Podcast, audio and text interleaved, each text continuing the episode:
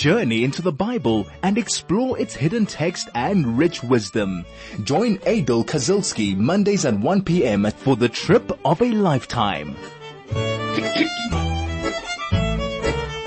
Shalom, shalom, and a beautiful good afternoon. I'm Aidel Kazilsky, and I'm with you for the next 45 minutes, and we are traipsing through the Bible at a very exciting point. We're with Joseph as he reunites with his brothers.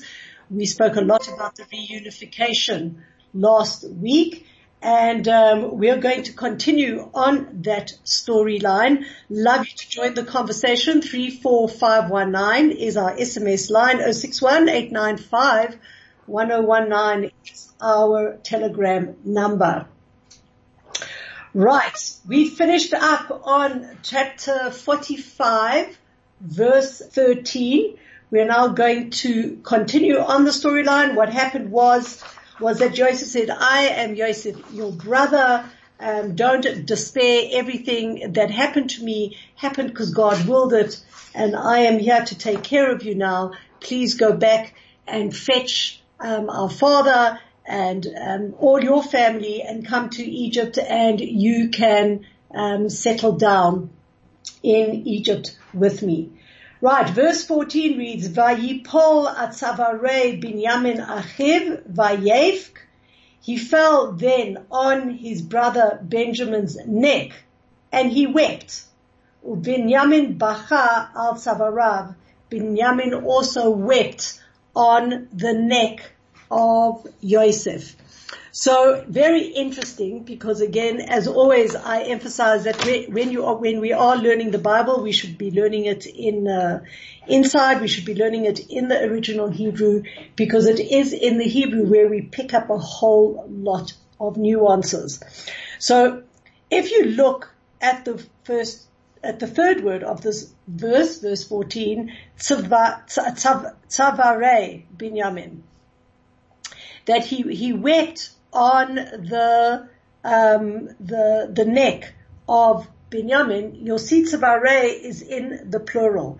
So if we are to go and read it in its uh, in its correct form, in its literal form, we will read it that he fell on the necks of Binyamin, the plural of Binyamin.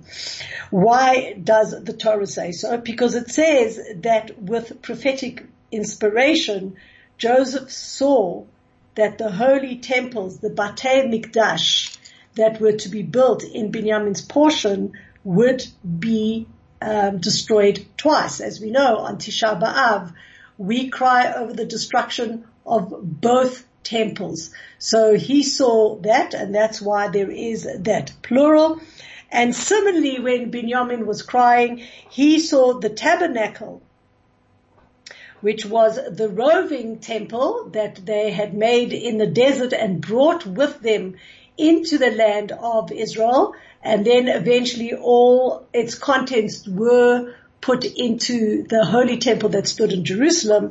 But Benjamin saw that the tabernacle, the Mishkan in Shiloh was destined to stand in Joseph's portion and that it too would be destroyed. But he did not weep for the tabernacle itself because he knew that the Mishkan itself was only a temporary building. Okay, it was only holding the ark until the holy temple was built in Jerusalem.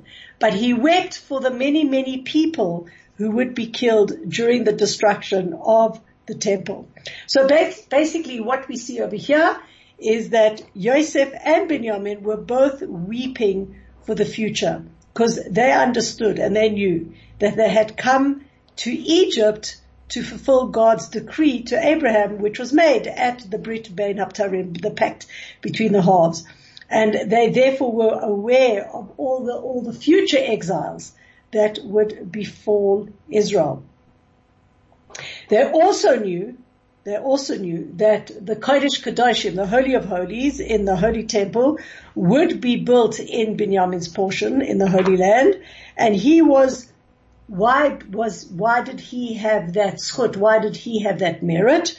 Because he had no part in the selling of Joseph. And that's why God put it in there.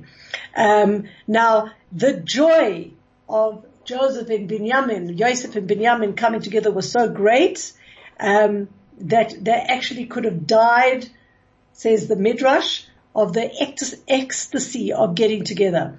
So to temper down that, that, that unbridled joy, they were shown the destruction of the Holy Temple. And that is why, ladies and gentlemen, my dear listeners, is why we smash a glass um, when we are saying the Sheva Brachot at a wedding to make the people assembled at the wedding to experience some sadness. Just like Yosef and Binyamin cried um, because even though they were ecstatically happy to be back with each other and they were crying from joy, that is um, that God showed them destruction in order to temper that joy a little bit. And this is why it also says um, that he fell on the neck of Binyamin. Why didn't say he fell on the shoulder? He fell on his arm. He embraced him. Why is he using the neck? Because in Shir HaShirim, in the in Song of Songs, in chapter seven, verse five, um, there's a verse that reads, "Your neck is like an ivory tower."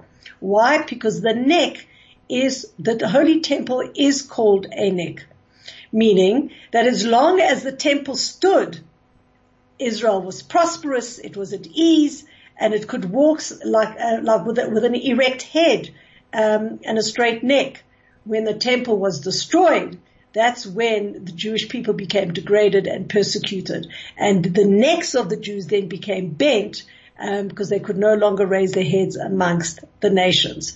So that's another reason why we use um, the analogy of a neck. The temple is also likened to the neck for another reason, and that is because unlike other parts of the body, if the neck is cut, obviously a person can die because the neck is the human being's lifeline. And similarly, the temple is the life channel of of of uh, of, of Israel. Okay, um, it gave us our lives, and without it, we feel as if we had died. And how did we know that? Because, and I guess it was particularly true um, when the temple stood, because if a person sinned inadvertently, right, what would he do? He would go and he would offer a sacrifice, and he'd he'd, he'd gain atonement.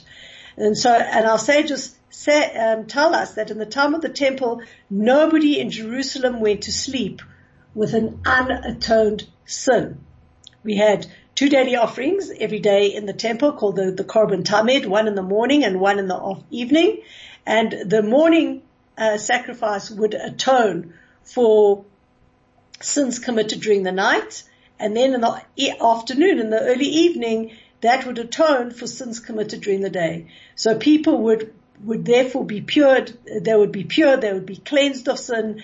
And today, unfortunately, we don't have any, um, any anything to atone for us, and therefore we we still have uh, the concept of Tisha B'av, and for us mourning that which we have lost. Well, I think we've lost actually the concept of um, of, of of a temple and what blessing um, and atonement it brought to the world. Chai FM, your station of choice since 2008. Right, welcome back and we're going to now look at verse uh, 15 of chapter 45. Once uh, Yosef and Benjamin have come together, echav. He also kissed all his brothers. Joseph kissed all his brothers, and he wept on them. Uh, wept on them. and after that, um, his brothers spoke to him. Now, remember, uh, all this time, his brothers didn't have the audacity to open up their mouths and say a word. We went through it last week.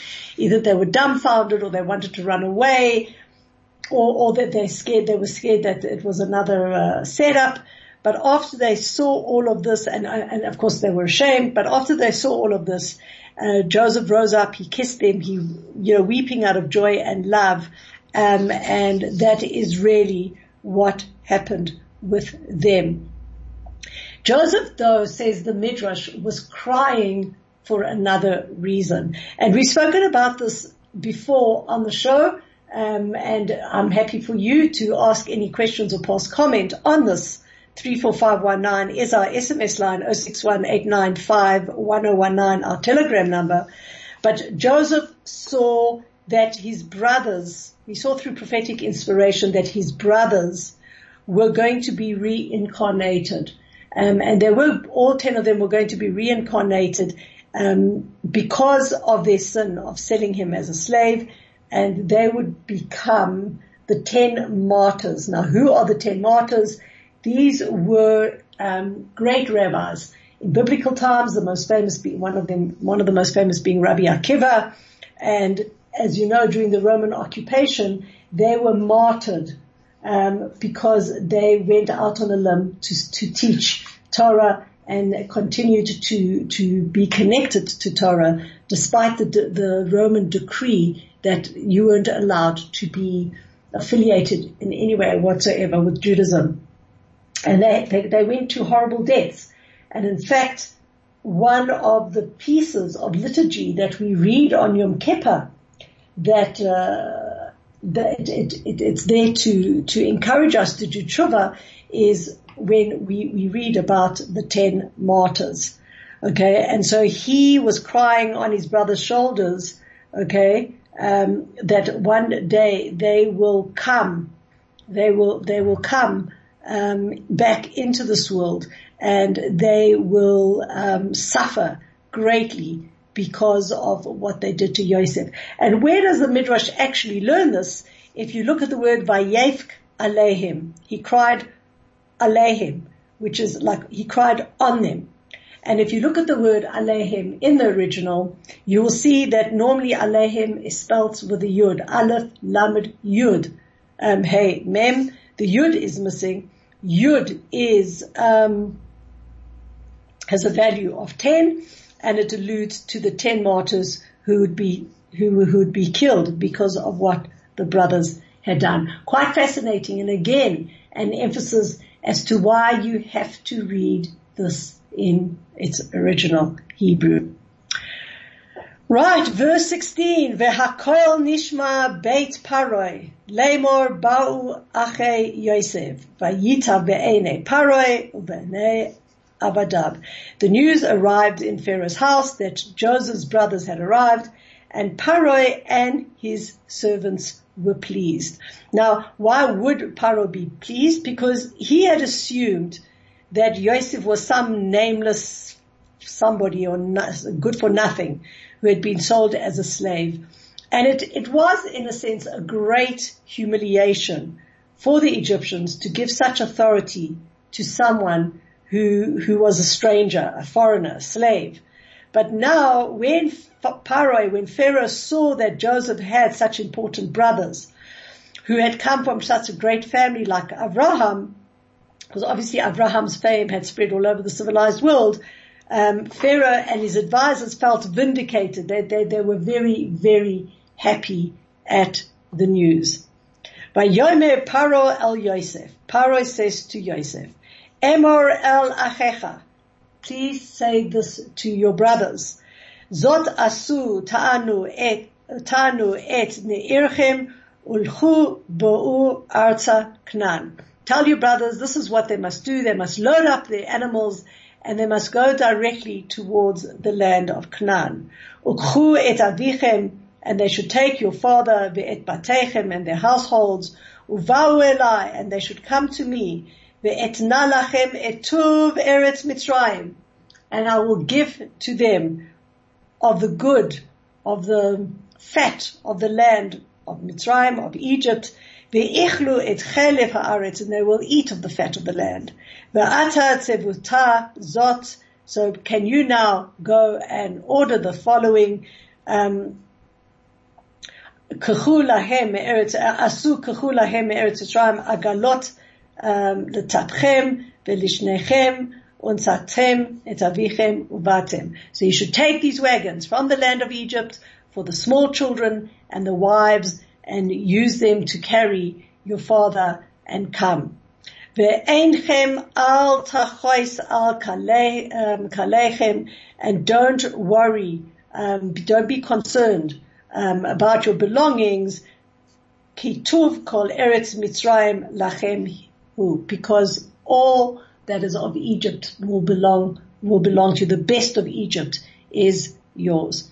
So now what is Paro doing to himself? Now that he discovered that Joseph was the great grandson of Abraham, and since he had such a great family, Paro was worried that he would go home. He would say, okay, I've been reunited. Sorry, China. You know, um, like this was grand. Had a wonderful time here, but my obligations is with my brothers. Um, and he was worried that he would leave Egypt without anybody to run the government. And the knew that Joseph, only Joseph could run things the way he did. And so therefore he was quite adamant in ensuring that Joseph actually brought his family down to Egypt and that the vice versa would not happen. So he wanted not to see Aliyah, that him going back to the land of Egypt. He wanted in fact to see and ensure that they would come down. And that's why he says you are commanded to do the following. Why? So he, he basically was saying, Paroi, that um, you have a commandment to honor your father, to bring your wife and your children. So take these wagons and go. Now, what is so special about these wagons? Why did he just not say go and come back? Like, why do we have to specifically know and understand that he was sending wagons? Well, the Midrash tells us that in those days, wagons and chariots were only permitted to be used by kings and in a time of war, meaning that nobody else could use them without special royal permission. And therefore, Paroi had to give special instructions that they take the wagons. Okay. Um, also, he was worried that now they have to go back and then they're going to have to start, you know, packing a lift. it's, it's going to take like so long, could take six months for them to start packing up and, and making arrangements. Anybody, you know, who has moved country knows that it's not something that you can do in a day, correct? Um, so what he was saying was that don't even worry about what you're going to leave behind. Like kind of like, don't faff about things. Um, you know, d- don't sit there and try to sell household goods, um, and wait for a good price. You don't need it. Why? Because all that is the best in Egypt is yours. Little did he know the significance of what he was saying. Because at the end of their long exile in Egypt, the children of Israel will go out with the best of everything in the land. And that would be in fulfillment of God's promise to Abraham that you will leave, that afterwards they will leave in great wealth. Go back to chapter 15 of Genesis over there. So, um, Joseph went and you'll see now in verse 21, he immediately, uh, transmits Pharaoh's words to his brother. B'nei Yisrael, they did um, as follows, Vayitin lahem Yosef agalot. Yosef gave them uh, wagons al pi paro, according to paro, Vayitin lahem aderech. He also gave them food for the way. Okay. Now, why does it specifically say that Pharaoh gave Yosef wagons and then Yosef gave them to his brothers? Well, what happens again, says the Midrash, that the wagons that Pharaoh gave Yosef were inappropriate. Why? Because they had images of idolatrous deities inscribed on the wagons. And when Yehuda, who was the leader of the brothers, saw this, he said, we can't take, we can't take these wagons and he told Yosef, and Yosef said, okay, don't worry, and he provided them with other wagons. And in addition, and, and we are told, um, that he would, um, give them, he, he, gave them six, six wagons. And in addition, he gave them provisions for on the way.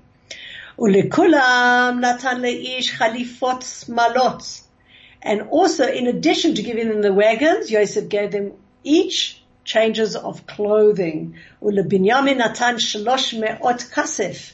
He also gave kesef. He also gave to Benjamin 300 pieces of silver. Vechamesh chalifot smolot. He gave him five changes of clothing.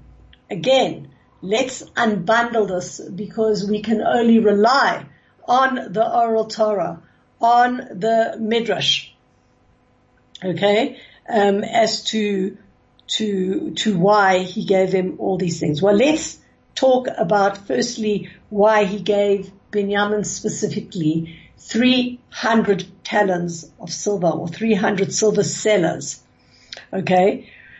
So we know that when Joseph hid his goblet into, in, in Benjamin's bag, he tormented him. What did he say? He said, the one in whose hand the goblet will be found shall be my slave. Now, according to halacha, according to Torah law, when a Jew sells his slave to a Gentile, he is fined ten times the, the slave's value. Now, the value of a slave, according to the Torah, is 30 sellers. Okay? And that's why now he was giving Benjamin 10 times that amount, 300 sellers, because what he was trying to do was he was trying to make reparation for the fact that he had pushed Benjamin into a corner that he was in fact a slave. So, um, when he paid up the 300 sellers, he gave the money to Benjamin because Benjamin, okay, didn't, didn't, was, was excluded now from being a slave. There's another reason. The other reason is that Yosef had spoken Lashon Hara. He had slandered his brothers in three different ways, as we dis- described earlier. And the penalty for Lashon Hara is a hundred sellers because he spoke three times Lashon Hara um, he gave Benjamin 300 sellers. So there was an absolute full-on reason as to why um, he gave them that money. Now, why did he clothe clothe his brothers? Why did he give them changes of clothing? Well, the first thing is that they um, they, if you recall, when they when they sold Joseph, they had stripped him bare when they threw him into the pit. Now you see Joseph giving them new suits. And this was to demonstrate that he no longer bore any of them a grudge. That look at, look, look at you. You, when you sold me, you, you, you, you sold me naked. Like he, he landed up in his underwear. He had absolutely nothing to his name. That was the cruelty of the brothers to show the brothers that he himself had held, you know, held no grudge and um, he had completely forgiven him. He did the equal but opposite in a much greater way. He clothed them.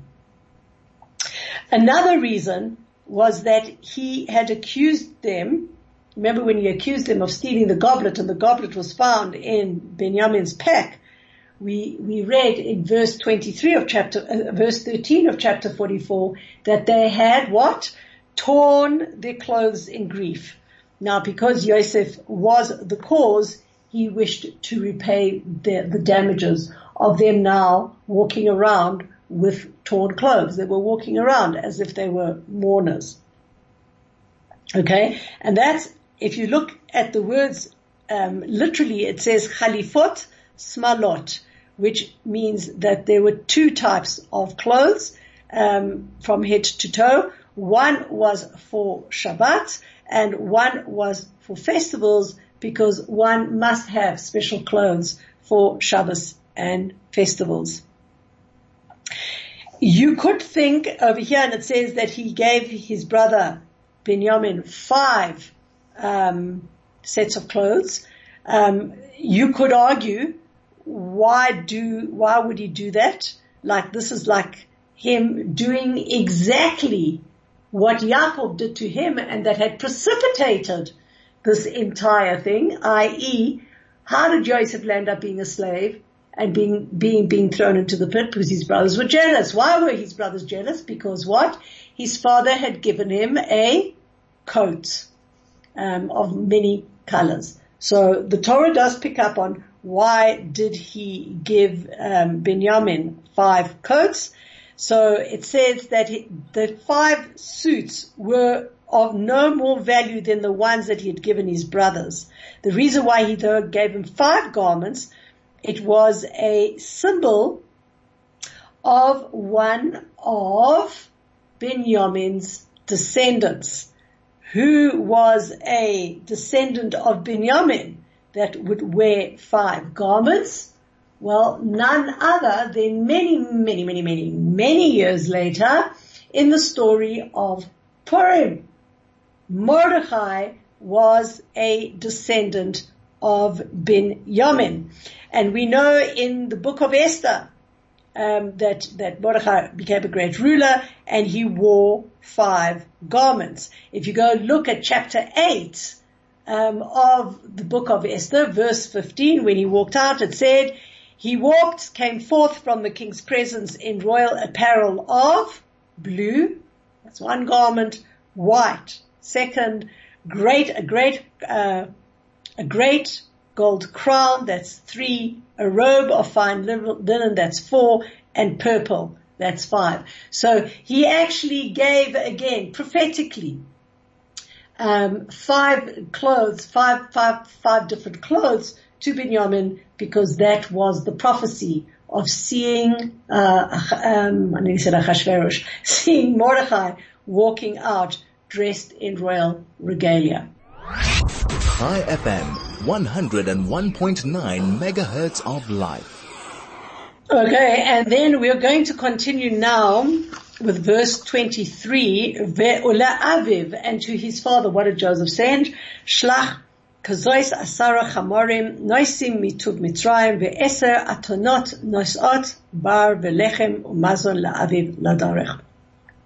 Joseph sends to his father ten male donkeys loaded with the best of Egypt and ten female donkeys loaded with grain, bread, and food. So what does it mean, the best produce of Egypt? Again, the Midrash tells us that included old wine and Egyptians, Egyptian beans. Apparently the Egyptian bean is not, was not found anyplace else and it was a tasty, nourishing vegetable.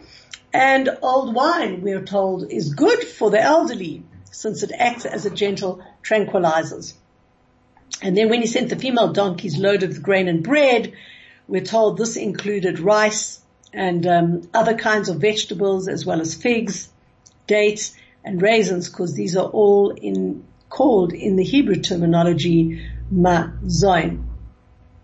Now, one of the other things that Joseph sent um, his father was the royal robes that he wore when he was installed as viceroy of Egypt, and he had paraded through the streets of the capital as you can just well imagine, these were extremely valuable garments. Um, it's it's really really interesting how much people will pay um, just to own garments that were worn at momentous occasions, and probably at that at that point in history, that was probably unbelievably valuable.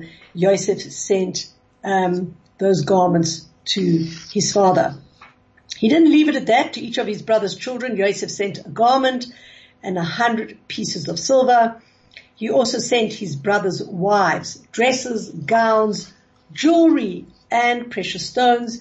And he also gave each of his brother, brothers ten servants to see to their needs, to bring them to Canaan and to return with them. And to his sister Dinah, she, Yosef sent gowns that were spun of silver and gold, priceless pearls, and the finest perfumes. And we are also told in the Midrash that um, the woman of the palace also sent precious stones to the brothers' wives. So you can see here there was no valuable gift that Joseph did not send to his nieces, to his nephews, to his sister-in-laws, and to his sister Dina. Now kind of like when we go away, um, and we're going overseas, we want to bring the best from wherever we're coming to our family. Ditto over here. Verse 24, Vayishlach etz Echav, so he sent his brothers on his way, Vayelchu, and they went, Vayomer Alehem, and he said to them a piece of advice, Al tirgzu badarech, don't get agitated along the way. And uh, the Midrash asks, what does it mean, don't get agitated along the way? We are told that Yosef gave uh, four pieces of advice. Firstly, he told them that they shouldn't have a fight. They shouldn't quarrel along the way. He could see how ashamed his brothers were of selling him and he was afraid that each one would accuse the others, like it was all your fault for becoming so angry. Look what, uh, when Joseph said bad things about us to our father and that they would have started an entire fight again. So don't be agitated along the way was a, a thing of don't, don't, don't fight. Don't fight. Don't, don't bring up the past. The second piece of advice was don't travel too fast and don't take too large a step. Um, it says um, in the Torah that if you take you, you travel too quickly, you can lose your visual acuity, and you know they they had a lot of good news, so they certainly would have wanted to rush home to inform their father as soon as possible. Joseph told them to take it easy and to to walk slowly.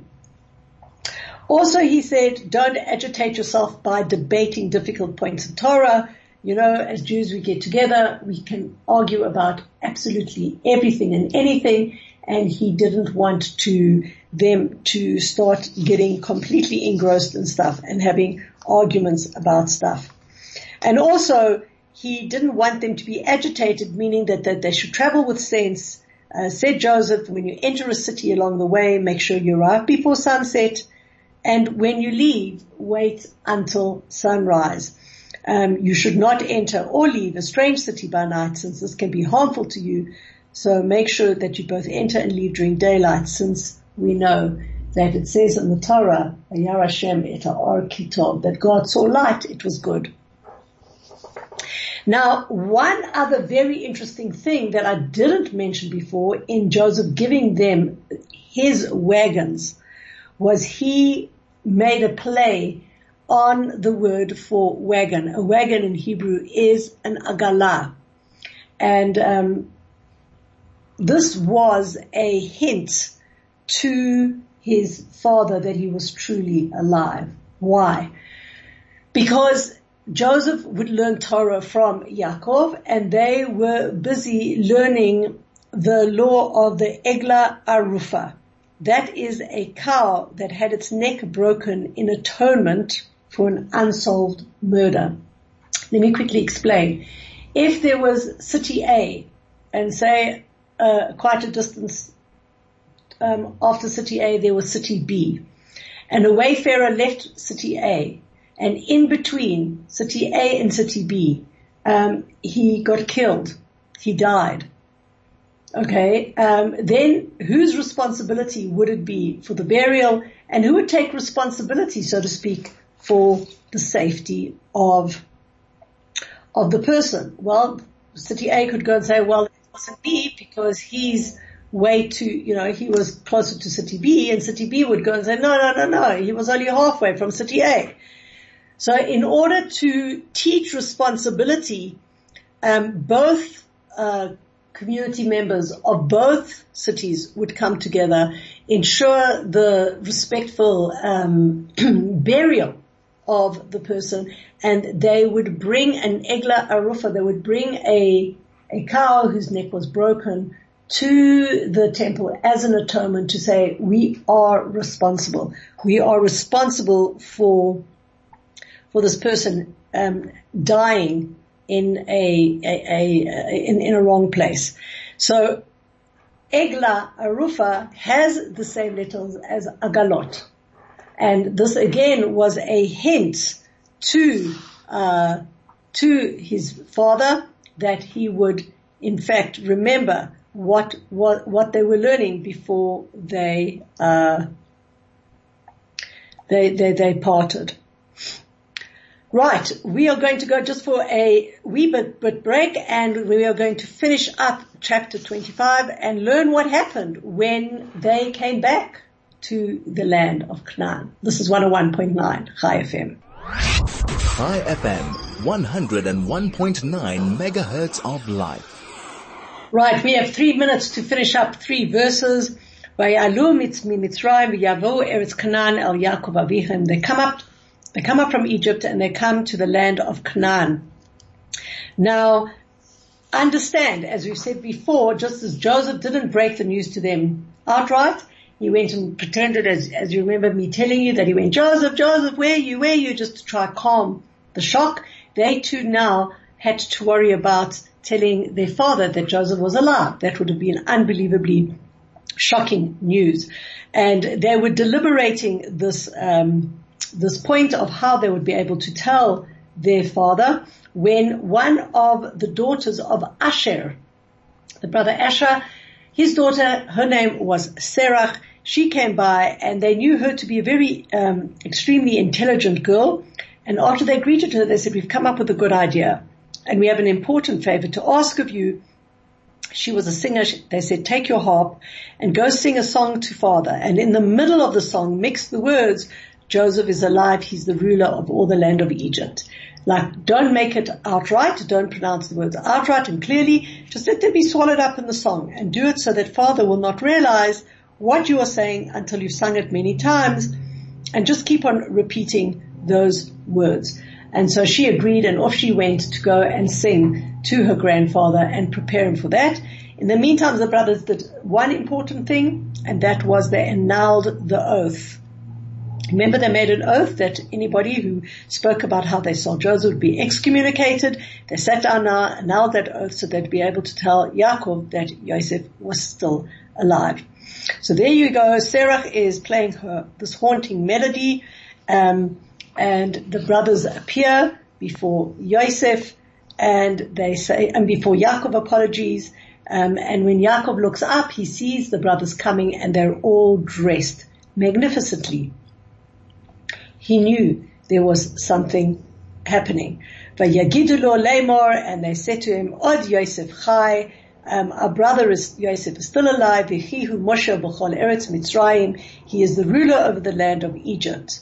And even with all of that, libo. He didn't believe them. He became faint. Listen, it was 22 years that had passed. He assumed that Joseph was dead. Um, he got really nervous. They related to him all the words that Joseph had spoken to him. And then he saw the wagons, Yosef, that Joseph had sent to fetch him. Vatihi ruach Yaakov abihem. The spirit of their father was alive. And here it is. He saw the agalot and he understood that Joseph was saying to him, Father, do you remember when we learned about the mitzvah of Egla Arufa?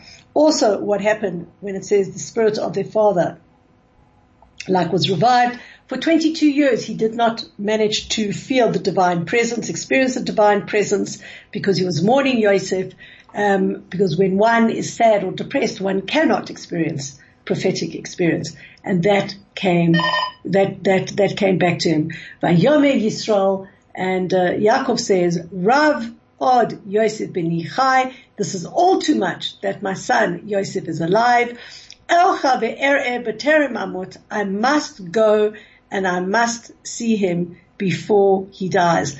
And we are told that Yaakov um, blessed Sarah, that's his granddaughter, and he said to her, you brought my heart back to life with your good news and your beautiful melody. May you live forever and never die.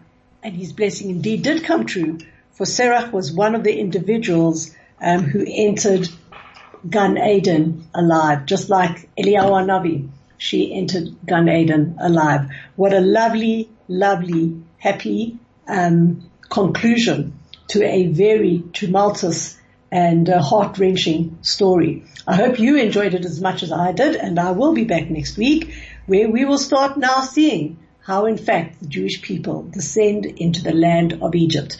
But until then, have a great week ahead, Shavua Tov, and uh, enjoy yourselves.